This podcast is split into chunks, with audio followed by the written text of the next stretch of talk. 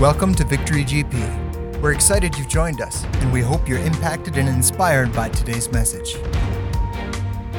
Okay, so now the mystery of God in man. Let's just do a little bit of you know understanding here. When you go to the dictionary to find the meaning of mystery, according to the Oxford Dictionary, this is how mystery is defined: something that is difficult or impossible to understand or explain. The Oxford Dictionary Common Human Knowledge Level says mystery is something that is difficult to understand or explain. I pray this morning God will help us to be able to understand this because He wants us to get this. And so, like I said before, what is this whole thing about God in man? Look at your own self at least from the time that you began to know yourself, maybe you were like five, six, seven, some of you probably got to know yourself a little bit earlier, maybe two years, I don't know. But no matter the age you are at right now, just think about yourself. Where you were five years ago, 10 years ago, 15 years ago, depending on your age, this may apply to us in different ways.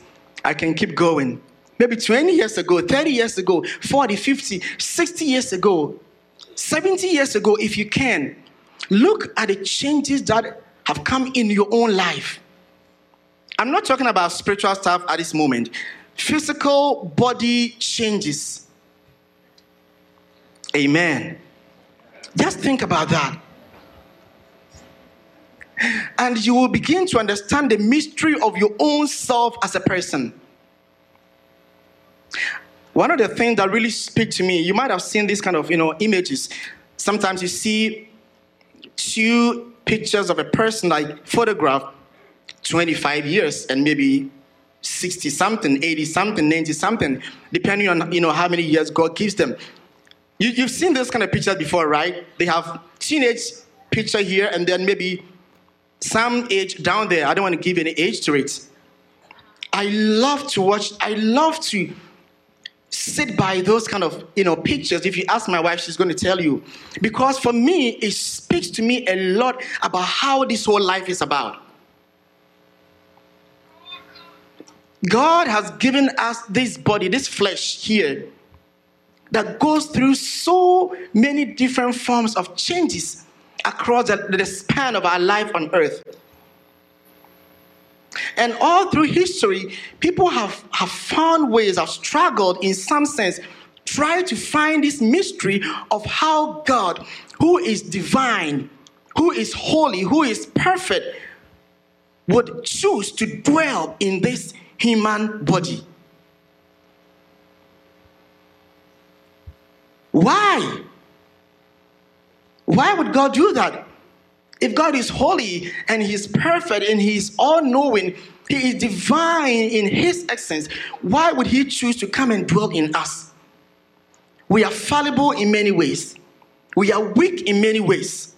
Just the physical, you know, deterioration of our body alone speaks to us of how we have been formed in this flesh. So, for the people who think that it's not possible to have a relationship with God because, you know, as we think about some of these things, we get different forms of, you know, um, meanings and understanding and interpretation to it. For some people who think that God cannot dwell in our life, I mean, He can't dwell in us, He can't live in us. Well, there's no God. Some believe there is no God because anytime you accept that there is a God, it will call for a relationship between you and that God. And so, for people who are not ready to embrace that, they choose to just believe there is no God. But you know, believing there is no God still calls for belief. Amen. So there is a form of believing there. I would better put it on the other side and believe there is a God because there's still a belief. And for those who choose to believe that there is a God and who wants to relate with us, those are people like you and me, and maybe some other people in other forms of faith. And so, between the spectrum are many other people, you know, but I'm just picking the extreme ends. Those who believe there is no God and so no relationship with Him. And so in their bodies, they have nothing to do with a God. To the other extreme, where we believe there is a God, and we choose to have a relationship with that God, this puzzle, this mystery has been a burden of humanity since the time of creation. For some worldviews and, and faith, you know, um, groups, they believe there is a God, but because God is so holy and so, you know, um, divine, they believe they cannot relate with Him in their own bodies. There cannot be a connection between them and God's, you know, without anything being an intermediary. And so, for those kind of people, they would try to find certain symbols to be the mediator between them and God. The point I'm trying to make is this people have struggled with this mystery for long and have chosen different ways and different forms to connect with God if they believe there is a God. And so the Bible says in First Corinthians chapter 6 verse 19 Paul made a profound statement there. He said, Do you not know that your body is the temple of the Holy Spirit who is in you, whom you have from God, and you are not your own?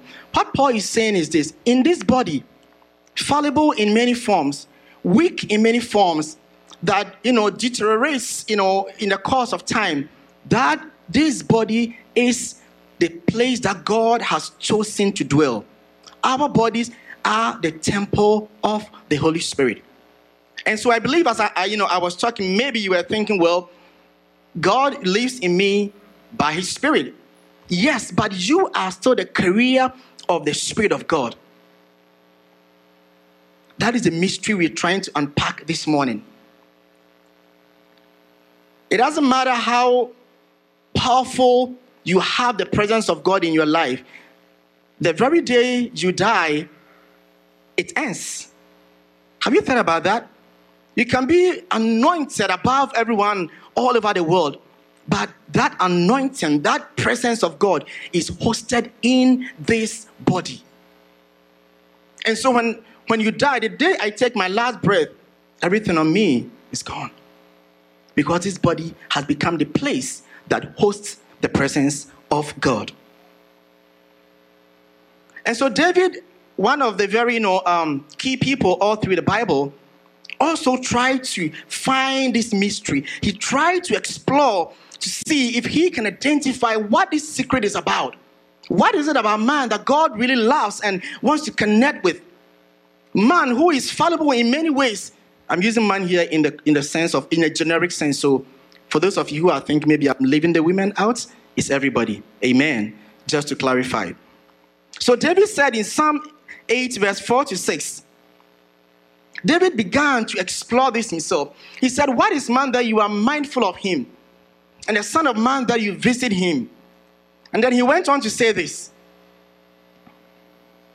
Let me move on to here. Um, he said, What is man that you are mindful of him? And the Son of Man that you, you visit? For you have made him a little lower than the angels, and you have crowned him with glory and honor. You have made him to have dominion over the works of your of your hands.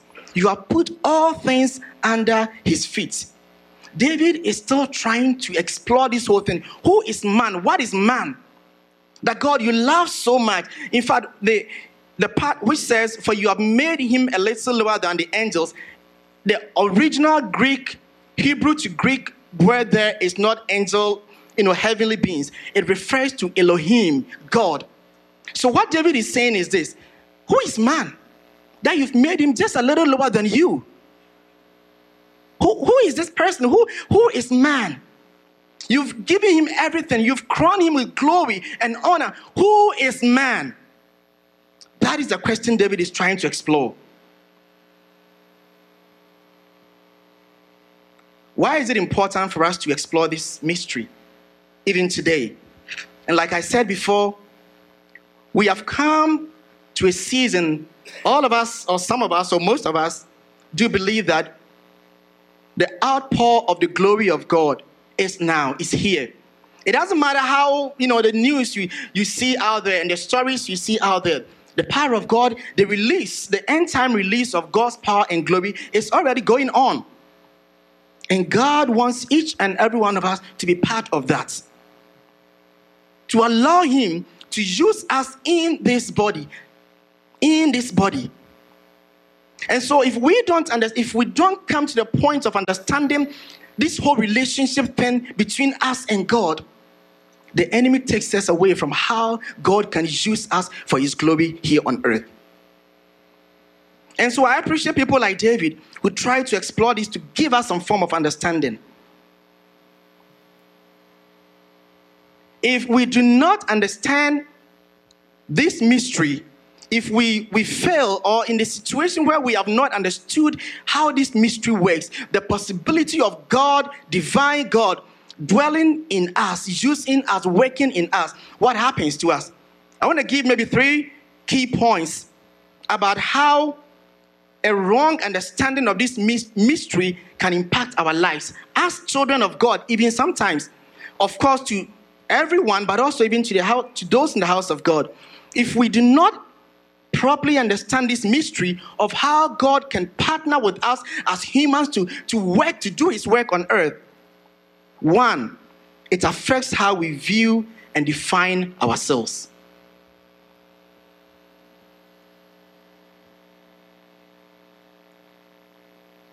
We are mostly tempted in many ways to look at the weaknesses we have in our bodies.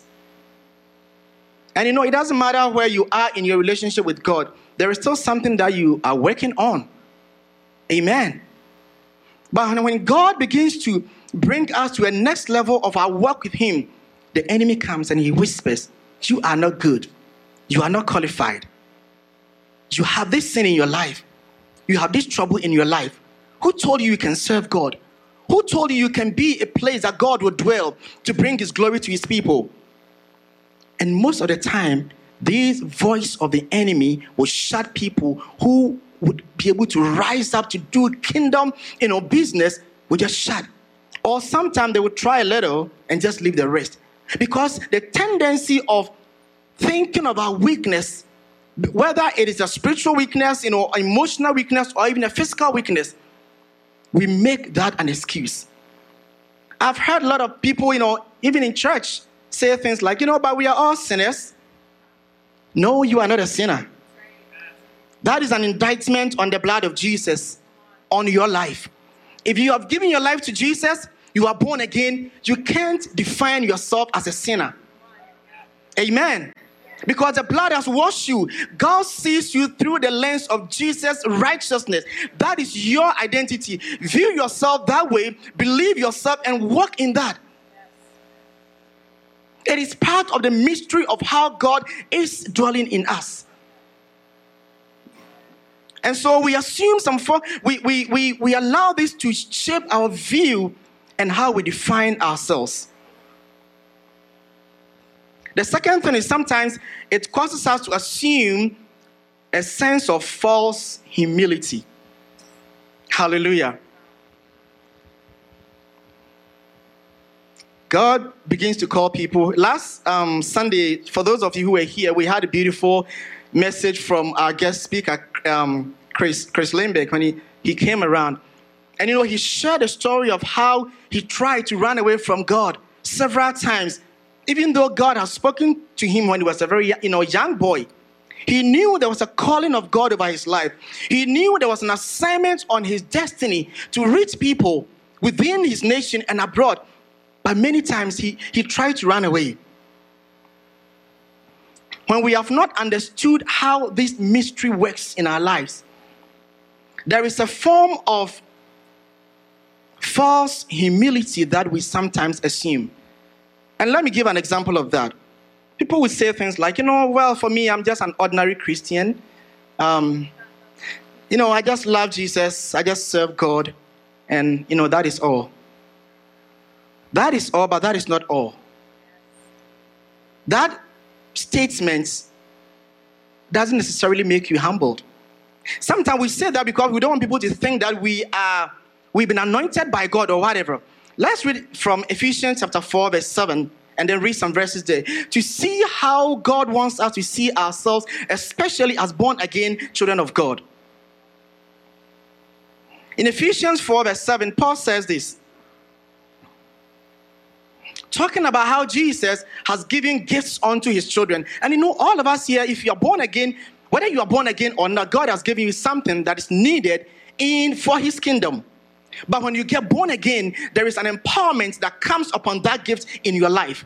And so Paul says, But to each of you, for each of us, grace was given, look at it, according to the measure of Christ's gifts. So we are all born again. I'll continue. Let me let's work on this a little bit. God has given all of us different forms of giftings. The grace that is upon your life is dependent on the gifts that God has given you.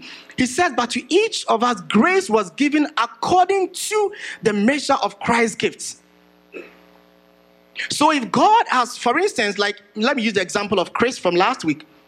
He has been called as an evangelist to preach the word of God within his nation and abroad. And I had a chat with him, you know, just before be, before he came to speak, and he was telling me about how he goes to um, like Zambia and South Africa and some of those countries in those areas, and how God uses him in that place. And we all know what he's doing, you know, in in um, Deadwood and around the area. This man is called by God as an evangelist. A person like that, his grace is according to his calling. If God calls you as a pastor, the grace He's giving to you is the grace of a pastor. If God calls you as an apostle to the whole world, the grace He gives you is the grace of an apostle. Not define yourself as an apostle doesn't make you humbled compared to the other person who knows that he or she is an apostle and embraces that. In fact, the more you embrace who you are, the grace multiplies upon your life. Hallelujah. And so sometimes we say, you know, all this kind of, you know, I'm just kind of an ordinary person. And all. yeah, it may sound good in the ears of people, but before God, you are not that ordinary. And I'm not talking about titles, I'm talking about giftings and offices. Amen. Titles don't matter. You can just cancel them out. but if God has called you into an office, embracing that calling and stepping into that office is where you can see the release of grace upon your life. Amen. And so when Chris said he went, the first time he said he went to Zambia and a boy came and he prayed for him, he did not even know what was happening. And the boy was jumping around, and this was a boy who could not walk before. How did that grace, how did that happen? Because he embraced that evangelistic calling and stepped into it, and so the grace came. Please, let's bring the next verse the verse um, 8. So from that one where he says God has given to each one according to you know grace based on your gift. Therefore he says when he ascended on high, he led captivity captive and gave gifts to men. Still about the gift. Let's move on, please. Okay. And he himself gave some to be apostles. What is he talking about here? The gifts. The gifts that has a relationship with the grace is what Paul is still talking about here. He gave some to be apostles and prophets and evangelists and some pastors and teachers. And so if God has called you into any of this, as I said, this is, these are not titles, these are offices. These are places of God's calling from Jesus for us to be able to walk in to influence the world for his glory. Let me give a typical example when somebody becomes a prime minister, okay, before the person became a prime minister, to, to be a prime minister is an office. That one is called in. Let me give that. I think we can all understand that.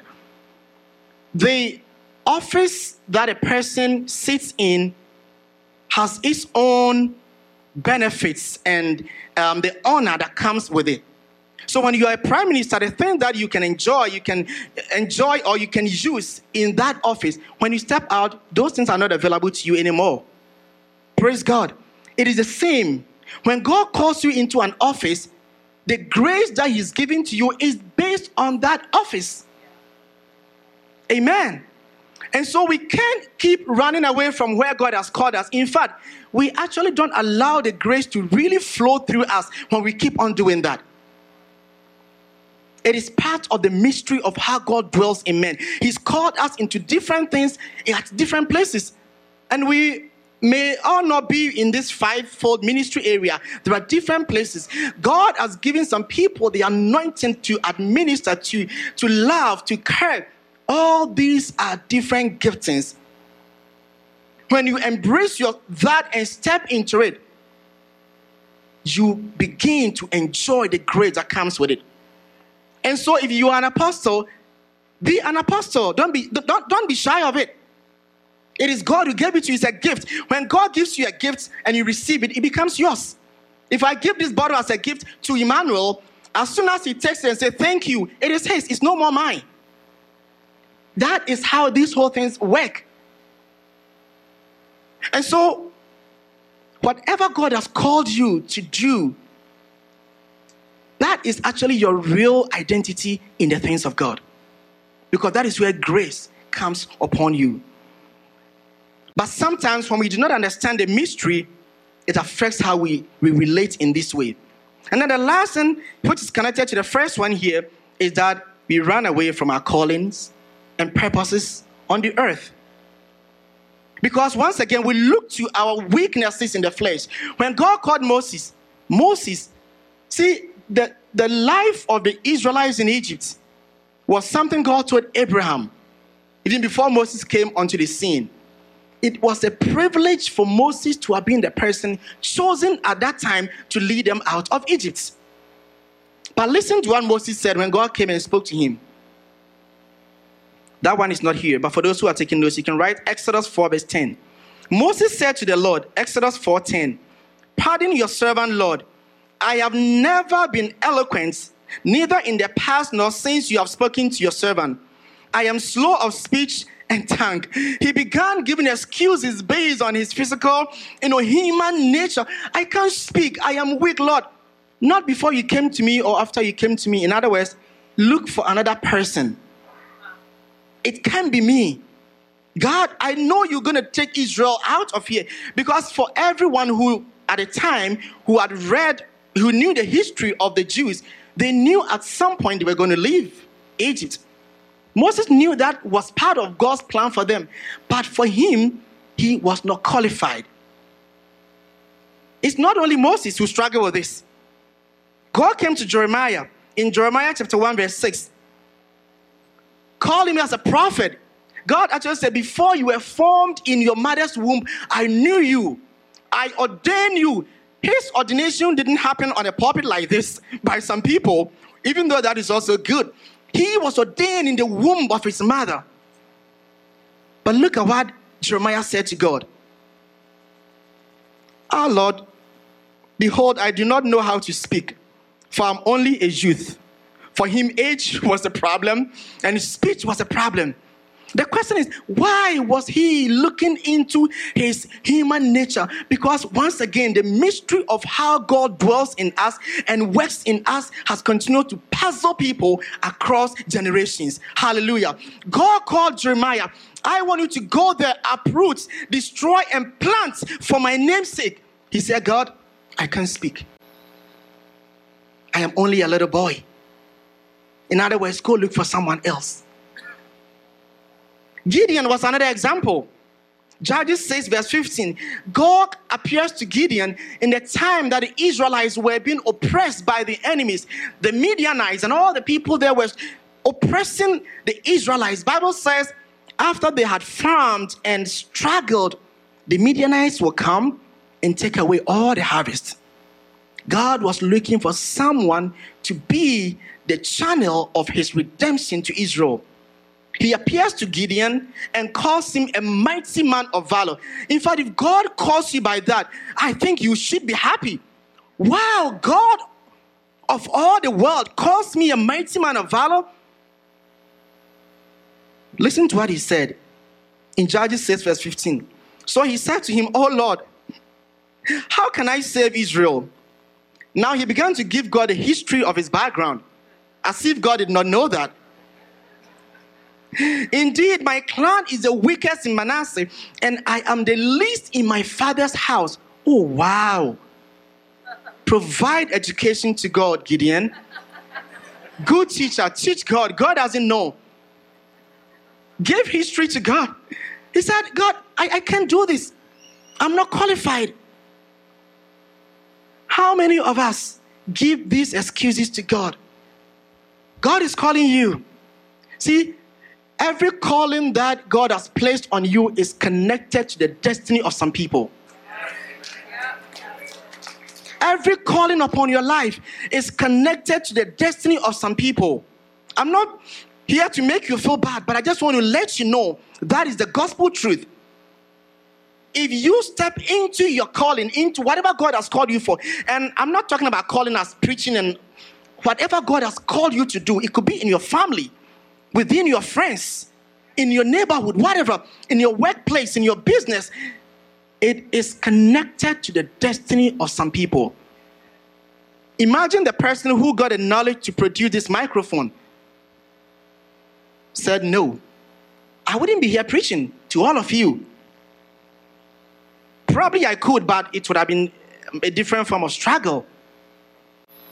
So, giftings and callings and talents and potential are useful and needed by God. In fact, sometimes God operates like a businessman. Every resource that He has released into your life, He needs you to use it. It's biblical. Read Matthew 5, the parable of the talents, it is right there. So, whatever God has placed inside of you, He wants you to use it. Not for yourself necessarily, but for other people. And so, all these people here in the Bible, time would not permit me to give more. They gave excuses. I am not qualified. Why? Because the first point of you know um, attention was the body, was the flesh. I am weak. How can God use me? I am not able to speak. I can walk. I can preach. I can teach. But yes, God knows all that before He called you. So anytime we begin to give these excuses, probably we might have not grasped this mystery of how God is able to work in us as men. And the mystery should make us happy as God's children because I personally don't know how God of all the earth would love me so much that he would allow me, George, to host his presence in my body. How would God love you so much that he would allow you to host his presence in your body? Like we read before, Paul said, Don't you know that your, your bodies are the temple of God?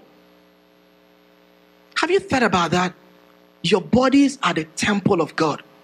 Sometimes we say things like, you know, and I know some of these are re- religious ways of saying this. Uh, I might have said this here before. God doesn't really need us. You know, God can use whatever He wants to use. Yes, if we say that from the sovereign position of God, I understand. He can use whatever He wants to use.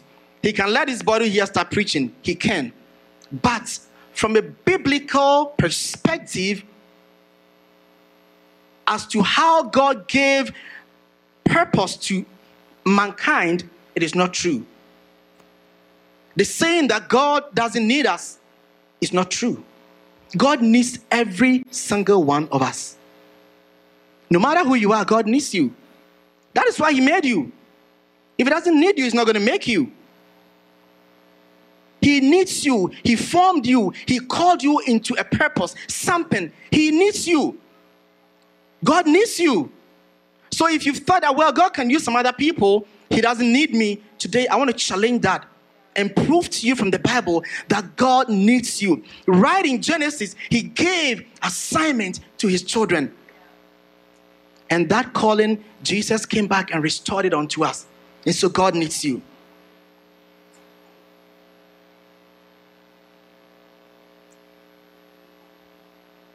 As I began to study this, I thought it would be important for us to once again explore another big question on this matter. So, if it is true that God dwells in this body, a holy God, a divine God, a righteous God will choose to dwell in my body. Sometimes I'm fallible. One day this body will die. The wrinkles will come at some point in time. The hair color will change at some point in time. It doesn't matter how we try to change it, it will still come. We grow, things change. The cells in our body break. Things happen. One day we die and we go. Why would God even choose to do that? Why would God choose to do that? I want to share quickly with us four key reasons why God chose to let this mystery exist in our lives. One is to prove his love for humans, for man. God chose to dwell in our body to prove his love for us. See, when God created all the things around, he, he loved man in a different way. The love of God is so unique that sometimes it's difficult to explain. That is why it is agape love. We don't deserve it. He just gave it unto us. But the reason why God of all creation would choose to dwell in you as a person is because he loves you. That is the highest proof of God's love for you. That he can come and dwell in you and live in you, irrespective of all the weaknesses that we have in this body. Sometimes think of the thing that we do, which, which do not appear on the camera. Hallelujah. But God still loves us. It blows my mind. That is a mystery of how God dwells in us, how God chose to love us right from the point of creation. And so the love of God is revealed not only in the salvation that Jesus came to give to us, but even more than that is how He Himself will come and live in my body. I don't get it. I don't get it. But that is the love of God. That is the love of God. Bible says in Romans chapter 5, verse 6 Paul trying to explain the love of God to the church in Rome. He says, But God demonstrates his love towards us that while we were still sinners, Christ died for us. See, the love of God is not only for those who have come to receive Jesus. The love of God is shown even whilst we were in sin. Whilst we did not qualify, He loved us. And so, if you are here and you're thinking you want to put the things right, organize yourself well before you embrace the love of God, please know God loves you right where you are. God loves you right where you are. In your weakness, in your challenges, He loves you right there. He's willing to come and live inside of you. The Bible says, while we're sinners, Christ died for us. This, the weakness of this flesh, cannot stop God from living and dwelling in us and using us for His glory. Hallelujah. That is the mystery of God's love in our lives. So, God calls us into a relationship with Him. Why? Because love is best experienced in relationships. Love is best experienced within relationship. You can love people, but you know what? When there is a next level of intentionally define a relationship, it increases the, the level of love that comes into it. I can say I love everybody here in this house, but some way, somehow, it's different from the love I have with my wife because she's my wife. When there is a relationship, love is best experienced. So you can sit on the fence, sit out there, and try to experience God's love. Yes, He can visit you here and there, but come into the fold, receive Jesus into your life, develop a relationship with God, and you will see the love of God. Hallelujah. The love of God can best be experienced when we get into a relationship with God. That is where Jesus continues to call us with his love. Come to me. Forget about what he's struggling with. Come to me. I love you. I want to show you more of my love. I want to show you more of my love. Come to me so that you can experience my love. David said, Taste the Lord and see. Are you willing to try that? Taste God and see. Deeper levels of experience of God's love. You see the fruits of His love coming to pass in your life because you have chosen to come into that relationship with Him. Let me give this example. Let's assume you are married, okay? You live in Grand Prairie your wife or husband lives in Vancouver, let me pick that as, as an example. Every day you stay on phone, you chat for 24 hours non-stop. Pure love, you love each other. You don't even want to give a break for a second. You can do this for how many years? Keep doing that. Now, if you want to see a fruit in that relationship, okay, let's do a little bit of adult education here right now. Amen. The communication on phone cannot produce for you the fruit you're looking for. It takes a next level of intimacy to bring the fruit into your life. That is the same about how we can experience the fruit of God's love in our lives. The more we develop intimate relationship with God, the more we see the fruit of God coming out of our lives. Hallelujah. And so God is always calling us to love him. It doesn't matter where you are. You might have Jesus already accepted him into your life. There is more. There is more. And the more you, you yearn and crave and desire to love God more, the more you see the fruits of God's love in your life. That is the mystery of how God dwells in our human body. The second is to prove that with God all things are possible. Why would God, who is holy, who is perfect, who is righteous, choose to dwell in our human body to prove that with God all things are possible? Hallelujah. In Second Corinthians chapter 4, verse 7 to 10, Paul explains it in a beautiful way.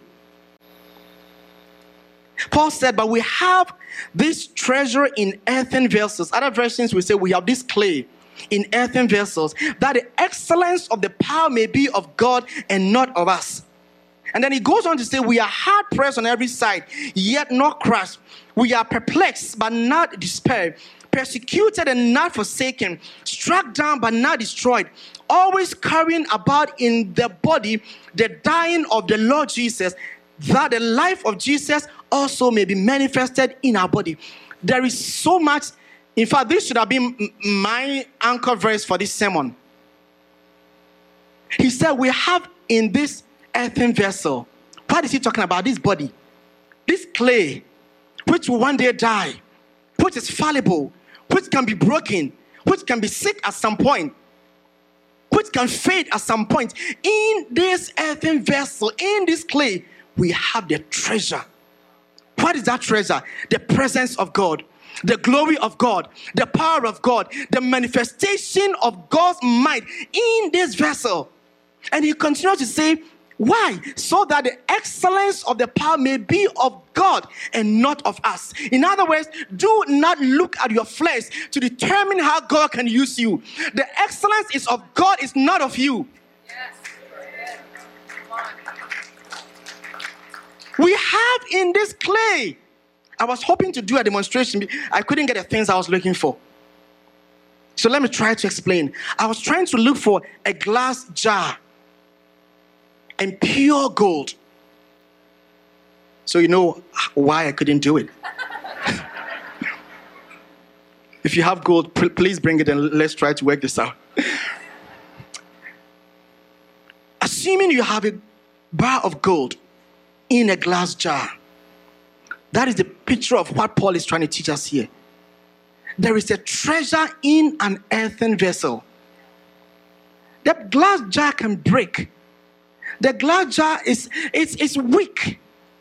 The glass jar has not so much value, but within that glass jar is a bar of gold, precious, which cannot be broken, which cannot be destroyed, valuable within that glass jar. And so Paul says the excellence of that whole thing is not a glass jar, it is the gold within the glass jar. That is the mystery of God in us. When God dwells inside of you, it is like God in you. The beauty of your life is from that gold. The glory of your life is from that gold. The power you have to do God's work is from that gold. The excellence is of God, it is not of you. And so do not allow who you are, how you've been framed, your weaknesses in the flesh. Never let these stop you from embracing the fullness of God in your life. Yes. Hallelujah. We have this treasure in earthen vessels that the excellence of the power may be of God and not of us. And I like the second part. He says, We are hard pressed on every side. Where in this flesh, but we are not crushed in the spirit. We are perplexed where? In this flesh, but not the spirit, in our spirit. He said, We are persecuted in this flesh, but not forsaken in our spirit. We are struck down in this flesh, but not destroyed in our spirit. Always carrying in this body, this clay, this earthen vessel, the dying of the Lord Jesus. And then listen, in the same vessel, he says that the life of Jesus also may be manifested in our body. So two things are happening at the same time. One part is being is is broken down. There's a process of breaking down on one side, but there's a glory on the other side. In the same body, there is a dying, there is a frustration, there is being rejection, but on one side, there is glory, there is might, there is power in this body the mystery of God in us. Hallelujah. So, all of us can host that presence of God. And when you allow God to come and dwell in you, it is no more you, it is God. It is no more you. I want to challenge you this morning Maybe you've been running away from the call of God over your life. And once again, I'm not saying become a pastor, become an event. No, whatever God is calling you to do, maybe intercession for some people, God has been putting this in your heart. You can hold that gold in the clay and allow the gold to work the beauty of God. Maybe God is calling you to serve some people in your neighborhood and you've been feeling this in your heart. And you think, I don't have this, I don't have that. There is God inside of you. Maybe you have stepped into this and you are receiving, you know, challenges all around you, persecution. Paul said, all this will come where in the flesh, not in your spirit. And so Jesus said, do not be afraid of those that can kill your body and not your soul. Hallelujah. You know, no matter the persecution around in the world, it affects this body. You can be put into jail, Whatever they do to you, people can insult you, can it is to this flesh. No persecution can affect your spirit and your soul. Hallelujah. Those ones are preserved. That is the gold of God inside of you. And that is why the earlier apostles were not afraid of persecution. Of course, it affected them in, affected them in some sense, but they would go back to God and pray, and God would give them strength. The more they got persecution, the more they spread the word of God because they got this revelation, this mystery of how God can dwell in this body and use it for his glory. The third point is to prove that Jesus overcame death and its weakness. You know, the reason why we die, you know, physical death is what I'm talking about. The reason why we die is because we have this body on us. We live in this flesh. That is why we, we, we die. The death that happens in us as humans happens here in this in this flesh. And so once again the mystery is this. If we still have this flesh on us that would one day die, how can God dwell in us? Because God doesn't die. How can God dwell in us whilst we are still living in this body? And as I said, it is to prove that Jesus overcame death and his weakness in our lives. Although we are living in this body, because God dwells in us, we are not controlled by the weaknesses of this body. It can happen at some point, but God has made provision that our lives will not be controlled by the weaknesses of this body. If not for the presence of God in our lives, because we live in this body, all our life will be full of sin. Everything that we do on earth would be full of sin. But God, through Jesus, is able to prove that even within this fallible body, clay that would one day get away, we can still live righteous for God. Jesus overcame death and its weakness in this body. That is a mystery. That is a mystery. So sin doesn't rule over our lives. Sin doesn't rule over our lives. There is a weakness here, but sin doesn't rule over it because there is a God who is living in us and He is able to work His miracles in our lives. And the last point is this to prove that we will live again with God in eternity. You know, I teach the foundations class, and one of the topics that we, we, we do there most of the time, it is the first one. We look at assurance of salvation. How can you be sure that when you die, you go to heaven? And it's a question that, depending on who you talk to, you may get a different answer. How can you be sure that you, when you die, you go to heaven? You probably will be told, well, do a lot of good things so that when you die, maybe your good would outweigh your bad, and that can give you access to heaven. Or try not to do a lot of bad so that when we do an you know, addition and subtraction, you can really win on the good side. There are so many views onto it, but the assurance of salvation for you as a child of God is proven by this mystery of God living inside of you. Hallelujah. If God can live in this fallible, weak flesh of yours, you can be assured that you go and live with God again. Hallelujah. You can be assured of that. If Jesus Christ is in your life, you've received him as your Lord and Savior, and you have God inside of you. If God can live in this weak body, why can He let me live with Him in eternity in an incorruptible body? It is possible. That is the proof of it. So when somebody asks you, well, you guys think you know you are good, you are right. What it's not about you. And you can tell them this. God is living inside of me. Even in my weak body, He's living inside of me. How much more in my incorruptible body? Come on. It is the proof that Jesus, we will live with God again. In Second Corinthians chapter 5, verse 1, listen to what Paul said. he said, For we know that if our earthly house, once again, the clay, is what Paul is talking about here. For we know that if our earthly house, this tent, I like how Paul describes it. You go for camping, put your tent after the camping, what do you do? Pull it off, pack it, go somewhere. So if we know that this earthly house, this tent is destroyed, we have a building from God. Look at the comparison, the contrast. One is a tent, the other one is what? A building. One is a tent, the other is a building.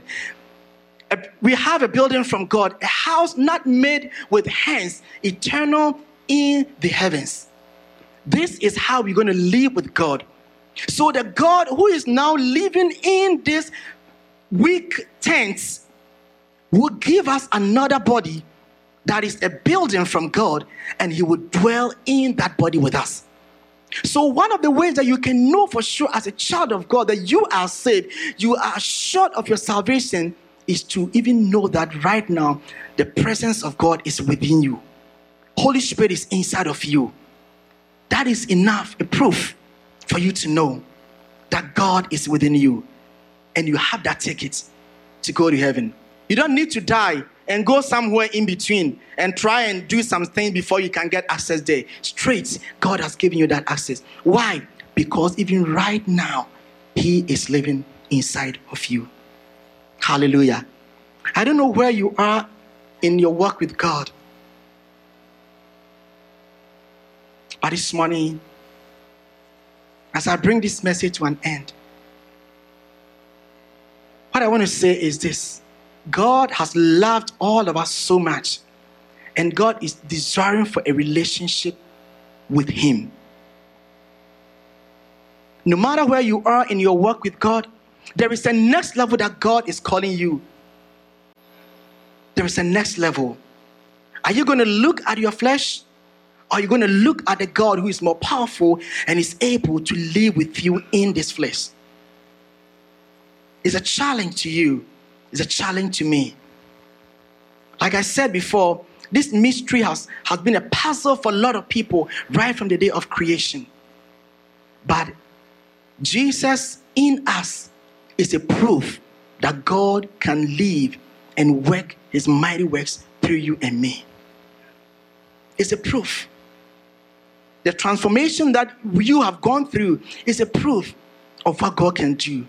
And so do not allow the weakness of this flesh and the changes that come along the way. Like Paul said, it's a tent, it is passing away. It is passing away. All of us, at some point in our life, this tent will go and the next one will come. But even until that happens, God needs you.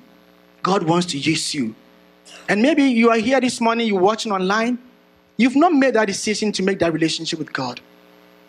Can we please be on our feet? I want us to give you that opportunity. Please let's rise if you can. I want us to make that, I want us to give this opportunity. Maybe you are here, you have been wondering about this whole thing.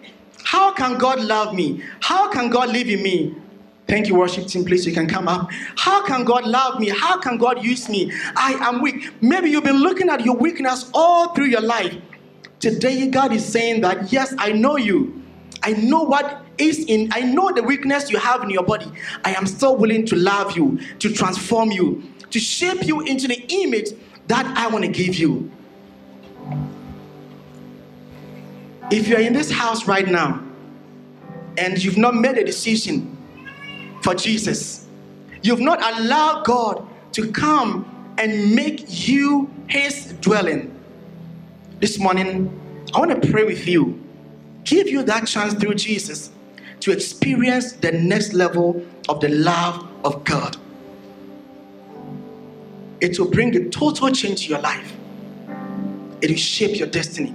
So if you are here and you've not you've not made a decision to have Jesus in your life, if Jesus has not come into your life, you've not accepted him as your Lord and Savior, just raise your hand with me wherever you are. We want to make sure that we have provided this opportunity for everyone. If you have Jesus in your life and this body dies, you can live on the other side with God in a new body. But it only comes when you have made that relationship with Jesus. So if you're in this house, if not made that decision, please just raise your hand, wave your hand with me, and I would love to pray with you. I would love to pray with you. I would love to pray with you. Let's close our eyes all together and make this prayer. Say, Lord Jesus, I thank you for your love. I thank you for choosing me to be the place of your habitation. This morning, I thank you for your revelation. I embrace your love. I embrace your power. I embrace your presence in my life. If there is any way that I have wronged you by thinking that I am weak, Today, forgive me and strengthen me for what you've called me for. In Jesus' mighty name, I thank you for living in me and choosing me for your work on this earth. And I know when I cross to the other side, I will live with you in eternity. In Jesus' mighty name. Lord, I thank you this morning. Thank you. I'm making a prayer. Thank you for that. Father, I thank you this morning for the grace given unto us, even as a church, to receive, Lord, of you the mystery of how you have chosen as a God who is good to live in this tent of ours, to live in this flesh of ours Father, we thank you that you don't look at our weaknesses, but you look, Lord, at our strength that comes from you. And Father, even as we are prayed, I ask that if there is anybody here in house and online who has dwelt for so long in the areas of their weakness, right now, let there be a shift in their way of thinking in Jesus' name. I pray that you release strength over your people and empower us for the calling and the work that you assigned unto us in Jesus' mighty name. The mystery is that you are willing to live in this body, love on us and use us. Father, I pray that if there is anybody here who's been running away from your calling today, let a revelation come so that they would embrace whatever you've called them to do. I thank you for blessing your children. And I pray that, Lord, even in the course of the week, let this word continue to ring in our hearts and in our minds. And help us to respond to it in whichever way, Lord, you want us to. I thank you for fruits coming out of this word in 30, in 60, and in 100 folds to the glory of your holy name. We give you all the praise, Lord. We magnify you and we thank you for your goodness. In Jesus' mighty name. Amen. God bless you as the worship team leads us. Thanks again for listening to this message from Victory Church Grand Prairie. You can stay connected with us on Facebook, Instagram, and YouTube by using at Victory Church GP. If you have any questions, would like to access our online resources, or would like to sow into this ministry, you can visit us at www.victorygp.com. You can also text to give, just text 587 207 4387 and follow the prompting. Thanks again for joining us at Victory GP. Reach, teach, mobilize.